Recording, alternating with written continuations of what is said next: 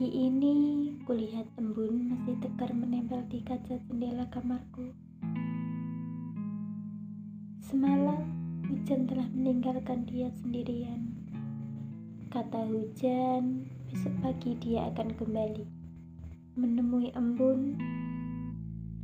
Namun, hingga siang hujan tak kunjung datang, dan embun pun beranjak. Tentu aku marah pada diriku sendiri. Aku marah pada hati dan pikiranku yang membiarkan rindu tinggal berlama-lama dalam diriku.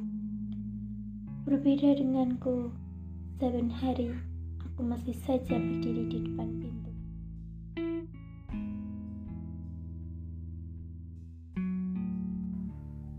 Terkadang aku malu pada embun yang seolah menertawakanku setiap pagi. Seakan ku dengar embun berkata, "Mengapa masih kau sembunyikan rindu di bawah selimutmu? Bangunlah manis, langit begitu cerah hari ini. Kau bisa menitipkan rindu pada angin." Seketika aku rasa ada sedikit semak mengalir dalam hidupku. Aku bangkit dan menaruh rindu. Lalu ku titipkan ia pada angin, berharap angin akan mengantarkannya pada orang yang kutuju. Rindu yang tadi kutitip.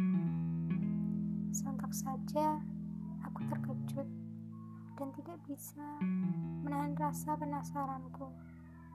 Lalu aku bertanya pada angin, "Wahai angin, mengapa hujan begitu murung? Mengapa rindu masih bersamamu?" Angin pun tiba-tiba menangis. Di sela tangisannya, angin berkata bahwa orang yang kutuju tidak menginginkan rindu. Dia telah membuang rindu dari hidupnya, dan dia juga telah membuang kunci dari pintu kenang yang kutunggu selama ini. Rombongan air mata kurasa pelan-pelan mengintip dari kelopakku. Tampaknya mereka tak sabar lagi ingin keluar dari persembunyiannya. Aku tak mampu memendung mereka lagi. Aku menangis sejatiku dan kubiarkan mereka mengalir menelusuri wajah ini. Aku tak akan pernah bisa lagi bermain bersama kenangan, bernostalgia dengan daun kering yang kita kutip di pinggir danau.